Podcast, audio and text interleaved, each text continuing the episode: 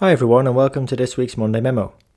Now, if I or someone was to ask you what is your finance team's business model, that might sound like an odd question, but given that we oversee transactions flowing in and out of our organizations, and as a finance team, the reason we're there is to provide or deliver something to our organizations. Surely we should be able to describe what it is we do you know, to colleagues or new joiners or so on.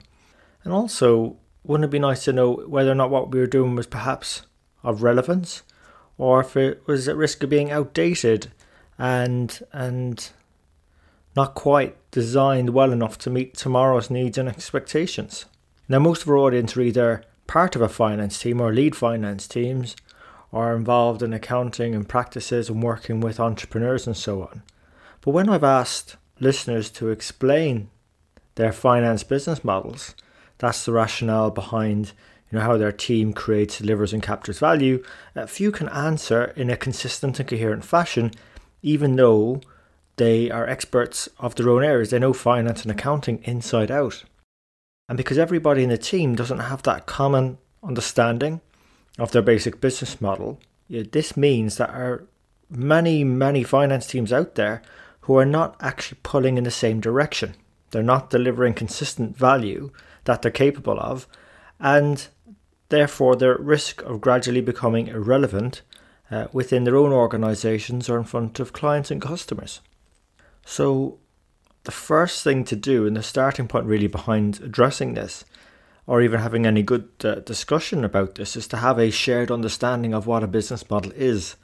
You know, in effect, a common business model concept that everyone in the team understands um, one that facilitates description and discussion. It starts from the same point. It's intuitive, um, as I said, has a common language and uh, makes it understandable, but not oversimplifying the complexities of the environments our, modern finance organizations work in. So, the concept or tool I'm referring to is the business model canvas, which has been more lately popularized by Strategyzer. It uh, can be described through nine building blocks. Um, these building blocks show the logic of how a finance team intends to add value within their organizations, and it's a bit like a blueprint to show and ensure that you have the right elements in place to go about that value creation, capture, and delivery. So those nine building blocks start with one, your customer segments. You know, for whom are we creating value? Who are our most important customers? And all finance and accounting teams and practices should really understand that. Is it a particular part of the business? Is it another sub function within finance? You know, who tends to be the ones that we, we sort of drop everything for to go and service? And then once we've defined our customer segments, then we look at the value propositions. You know, what value do we deliver to those customers? What are the problems that we're trying to help solve? Um, for instance, is it a case of helping them to get the job done? Is it risk reduction from helping them make better decisions? Is it based on, on giving them what they need for the lowest possible cost? Is it being accessible at all times during the day or giving them uh, new reports that are very convenient and usable that helps make better decisions? Again, so much to get in there and understand their own value propositions. But what is what is are those things that differentiate us and give us that comparative advantage relative to other uh, teams and functions out there. Now, obviously, that value's got to get to uh, those customer segments somehow. So that's why we look at various channels on how we reach those. We look at how we're reaching them now. How are our channels integrated? Which ones work best? You know, how do we raise awareness around uh, the value that our finance teams can offer? How do we help our customers evaluate to know that they are receiving value? I mean, this is something some people call maybe branding. You know, are we delivering that value in the way that's best for our customers that they want? And how are we sort of closing the loop and providing good follow up so we can understand if our value proposition is working and we're delivering the right level of value? And one way of, I suppose, facilitating those channels is to develop those relationships with the customers. So, which customers have we got better, more established relationships with? With a, sort of costly or relatively inexpensive to maintain? Is it like a sort of dedicated service, like some some parts of finance are dedicated to some parts of the business? Some other things that we offer, uh, think about expense claims and so on, is a bit more self-service nowadays. Uh, with other teams, sometimes we've got to co-create uh, value. And when you put all these things together, then you create a number of different value streams. What are those customer segments willing to pay for? How much is it costing them to interact with us? One thing we're seeing a lot more in finance nowadays is because a lot of finance leaders have a cost center mindset. Um, actually, the business is paying for finance resources that report up through to the CFO, happening more and more. That's a good indication of a customer's willingness to pay. Um, some finance teams are using charge out methods and some are using value logs to capture the value that they're delivering and making sure that it's the right type of value for the business and it's flowing through to the bottom line.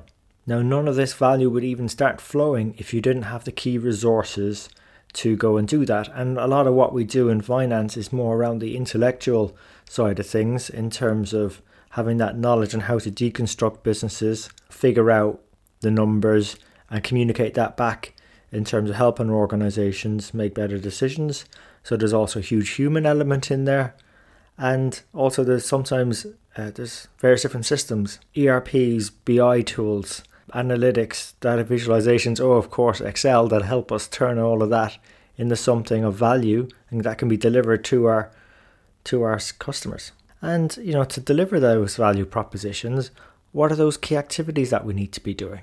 What sort of things are we having to do to produce that value? I mean, uh, mostly what we do is really sort of helping the organizations solve problems. But some other processes could resolve around revolve around governance. Without good governance, you don't get that really strong foundation to be able to go and help solve problems in a more accurate manner. So again, within finance, the, the business model could be different depending on the team that you're you're looking at. And again, in an organization, we're part of a huge ecosystem. So who are our key partners? who are those that we need to supply as information. That's why there's sometimes a lot of tension between uh, support departments like IT and finance. You know, who who owns the data? It's the business's data, but sometimes there's ownership issues. So how do we partner with others to help make sure we're doing the right thing within the business? And again, as we do those activities, form those key partnerships, and also have those key resources, they lead to costs. So, what are our most important costs that are inherent in our business model, which ones, from a resource perspective, are the most expensive. Same from the activities. Are we more focused on value driven outcomes, as sort of the more modern business partnering functions are, or are we cost driven, trying to reduce the cost per transaction, maximum automation, automation, extensive outsourcing? As you can imagine, in a lot of finance teams, our biggest cost is probably our talent, our staff, our teams. You know, and these nine building blocks that form part of the business model canvas, you know, and I, I share a link with this post as well so you can go and check it out for yourself. It's quite a simple yet powerful tool to allow you to start to begin to understand, to improve, to communicate a finance team's business model.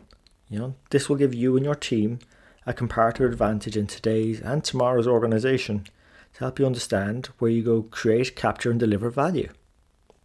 And that's why we bring guest mentors onto the show and interview them to help us understand how they've been creating value, how they put those building blocks in place, and we focus in and deconstruct in on the relevant ones that are part of those conversations to help us understand what works, what doesn't. The hard lessons won, the quick wins, the low hanging fruit we can go after. And the more and more we share those stories, the better way we can keep building our strength in the numbers.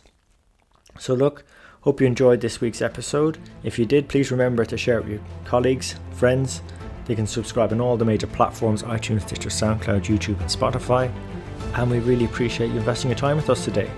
So until next time, take care of yourselves and let's keep on building our strength in the numbers.